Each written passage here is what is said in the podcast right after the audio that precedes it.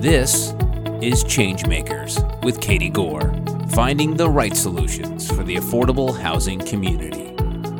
This week's Changemakers are Tanya Dempsey and Nicole Graham, the co CEOs of CSG Advisors.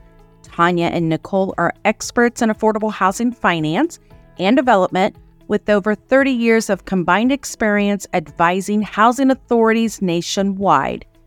Both have deep expertise in strategic planning and real estate transactions, with Tanya's emphasis on financial management and Nicole's emphasis on maximizing public investments. Tanya, welcome to the podcast. Thank you. And Nicole, welcome as well. Thanks so much for having me. So, we have a lot of information to cover, and I'm thrilled to have you both here. Let's start by giving our listeners an overview of what CSG Advisors is. Nicole, do you want to start us off? Yeah, sure. So, CSG Advisors, we are a municipal advisory firm. We focus on public agency clients. Tanya and I lead the public housing authority practice, where we work helping housing authorities and local housing departments both craft and execute financings for individual developments and entire housing portfolios, and just sort of generally work at helping public agencies perform at their best. Tanya, you and Nicole are co CEOs. Tell us more about how that dynamic works. I am so excited to be on this podcast. I feel like I'm a long term listener, first time guest. I know Nicole is as well. When Nicole and I started this practice, what we found to be super valuable was incorporating both of our perspectives in the way mm-hmm. that we approach our work. And so becoming co CEO was kind of a no brainer for us. We are a package deal. And I think we really do believe in the idea that the job is very big.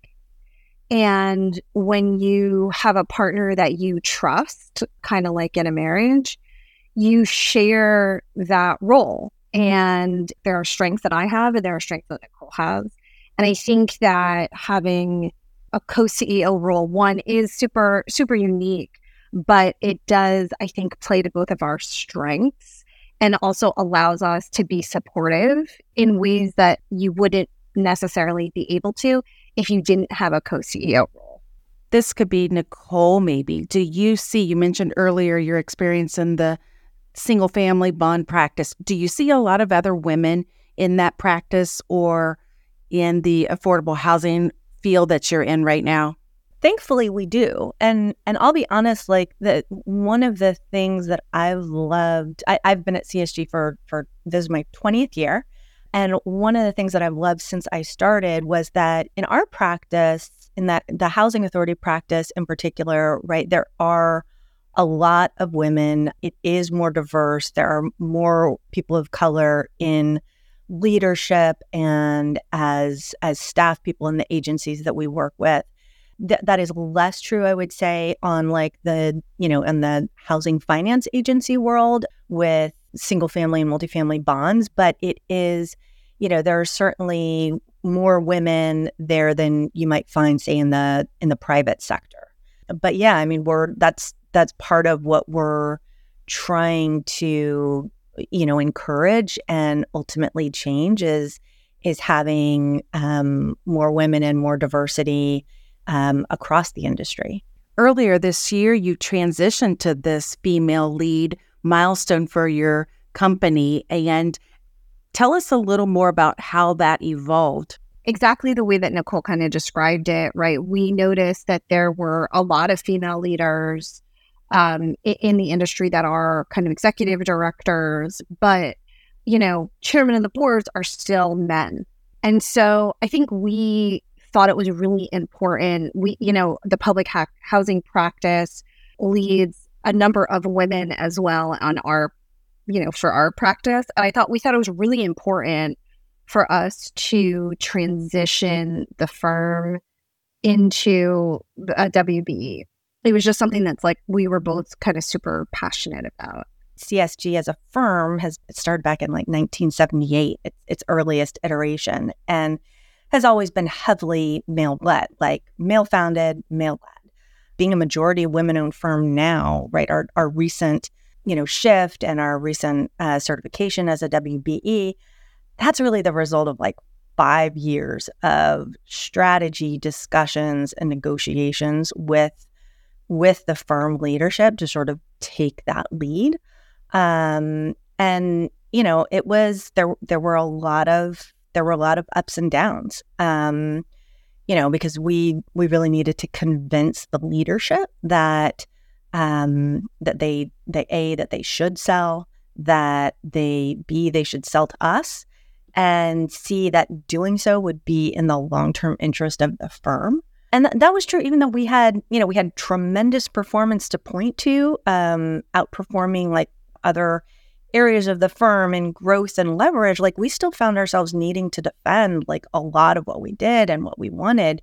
And so that experience, I think, has really just sort of driven home, I would say, like, um, or maybe underscored like our commitment to to broadening the group you know, not within our firm, uh, right, but just uh, broadening the group industry wide so that we do have better, more diverse perspectives, like, uh, you know, weighing in on different things.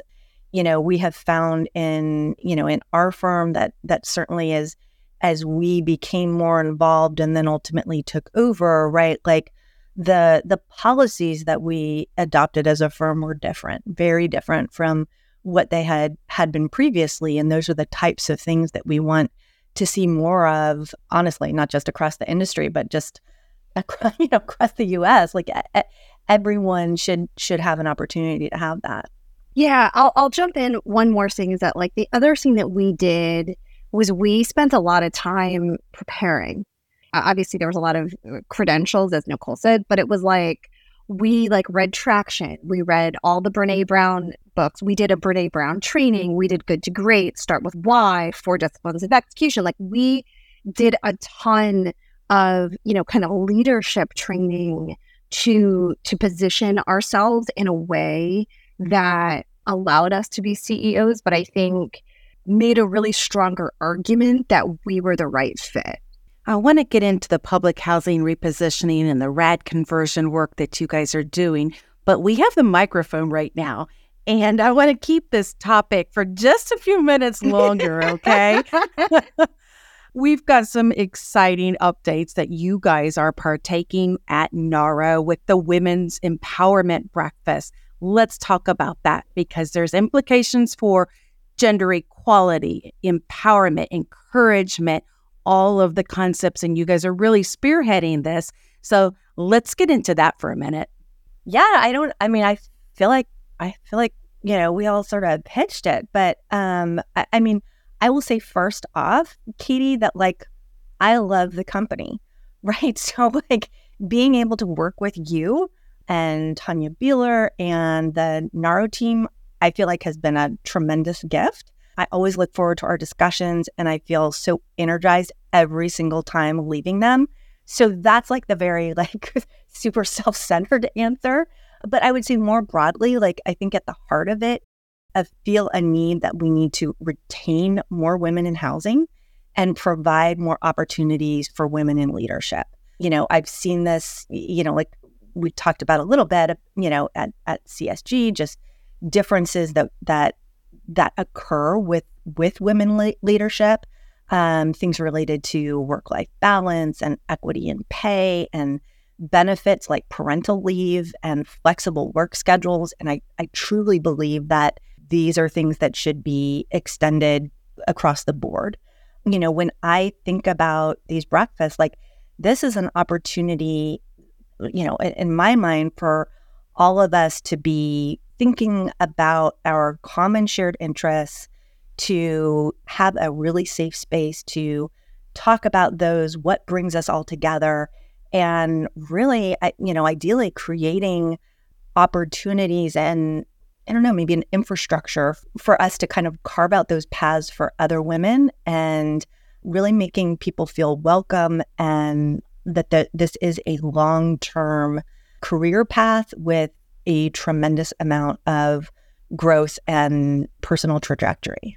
You both at CSG have done this a few times across the nation. What are you hearing are some of the challenges that women in the affordable housing sector are experiencing? Can you give us a glimpse of those? So, so we have done this a couple of times across the country. And there's a, a, a wide range of topics that come up. Um, the first and the one thing that like makes me feel so energized, I think that is the right word, Nicole, is the sisterhood, right? So so the sisterhood comes up as something that that folks across the country, women across the country strive for, and mentorship. So I think that is a common theme that women in particular want to talk about. We did this once for another organization where mm-hmm. they actually talked about implicit bias. And a woman told us her story mm-hmm. about how she kept being asked to plan these parties and was not promoted and eventually mm-hmm. needed to change jobs in order to get ahead and then she came back to run the agency which was like such a amazing story, but really kind of spoke to implicit bias. Um, I also seeing kind of imposter syndrome is another really big theme that comes up at these conferences where people want to share how it made them feel, how different rooms made them feel. And, you know, some of the takeaways there are, you know, simply demonstrate kindness and be kind because it's unclear what kind of struggles folks have that are in the room. So those are, you know, off the top of my head. I could talk about this for forever, but those are those are the top 3 that I think come up for us when when we do this and and those stories are super powerful.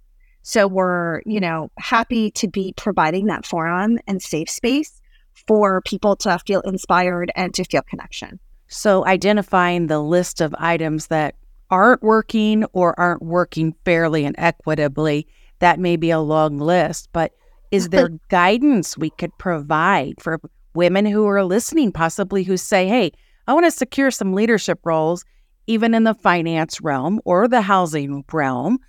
How would you advise them or how would you provide some guidance for that?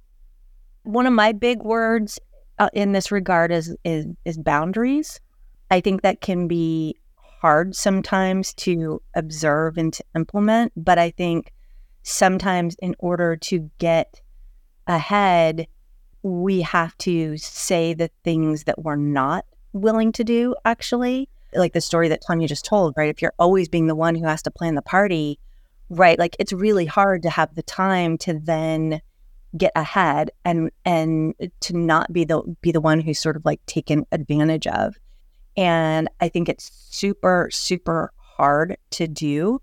But I think that sometimes just sort of asking questions about, you know, whether it's an assignment or, you know, asking the right questions that will potentially help one get ahead, right? So, you know, it's like, hey, can we do ring around the rosy here on these parties, right? Like, I'll do January and July, but can somebody else do the other months, right? Like, this should be a rotating thing one of my first uh, jobs was actually a policy advisor to a, a, council member. And the council member was accustomed to his two women staffers bringing him soda during these council meetings. And when I told him I wouldn't do that, he got a little upset. But he also then, you know, relayed to his chief of staff that it was like, okay, well, I guess we won't have Nicole get the soda, so we'll have someone else do it even though it scared me, it wasn't, um, and I know that's a minute example and maybe, it, you know, isn't the kind of things that other people are facing, but I, I think it starts with those smaller steps of, you know, carving out those boundaries of, of what is appropriate in, in your role and then looking for the opportunities to, to go bigger. No, I think that's courageous as like your first job, right? So you're like right out of college or in college and to be able to kind of push back like that, I find that to be super courageous. Yeah, I'm thinking, Nicole, the soda is an analogy for yes. so many other things, though, right? yes, absolutely. I mean, we're talking like promotion, compensation, appropriate guidelines. I mean, like fill in the blank, right? Yeah. Yeah. Yeah, and on that compensation, I mean, this is just this is just such a hard thing and and it's something that we all need to continue to work towards and frankly, like we all need to make sure that we are not perpetuating it. Right? Because the reality is, you know, what we know is from, you know, the statistics is that women are less likely to ask for those raises, to, you know, respond to the promotion requests and things like that and, and, and apply for those. And because women tend to, more than men, not across the board, but tend to see like if if 10 qualifications are required and I only meet eight, then oh, I guess I'm not qualified. As opposed to, you know, when men tend to see that list, they're like, hey, I got four out of 10, right? Like, I'm totally qualified. I got it. I got it. Right. And like, and I, and so I think we need to really do our best to encourage, you know, all of the women in our lives to be going after it. And, you know, I know Tanya and I, like when we are reviewing um, just, you know, internally our own staff, right? It's like making sure that like we are not falling victim to that same thing, right? That we are making sure that even even someone who may not be, you know, asking for recognition or asking for a raise or what have you that we are we are giving that um, and that we are we are showing in our practices that you know we're going to be judging people based on their actual performance not necessarily their character trait of whether they happen to be assertive enough to ask for it right but also being you know encouraging folks to be assertive it's tough it makes me also think about women entering or re entering the workforce and the resume juggling there. How some people don't have the ability to say, what is the skill set you've done versus the position that you've had or the gap in history? Those are some of the concepts that I believe has started to come up in some of these women's breakfasts as well. So these are so valuable. I'm so glad that both of you and CSG Advisors has been involved from really the ground floor in getting this launched. What an example for all of us. Thanks. We're super excited. Super, super excited. We hope that it continues. We hope that it grows. Right. We hope that we're able to make some change. You two are definitely change makers, and I can't wait to get into your day to day work. But we have to stop here. So, coming up in the second part of my talk with co CEOs of CSG Advisors, Nicole Graham and Tanya Dempsey, Nicole talks about the mission of CSG. We want the agencies themselves to feel empowered, and most importantly, in that process, and this is where I get get all worked up, like, is to do it in a way that preserves that long term affordability, leverages their money to the maximum extent possible, retains control, provides the the maximum like quality of living uh, housing for residents that's the goal. Thanks for listening to Changemakers with Katie Gore. To find out more about Katie, go to quadel.com. That's Q U A D E L.com. This has been a production of Forbes Books Radio.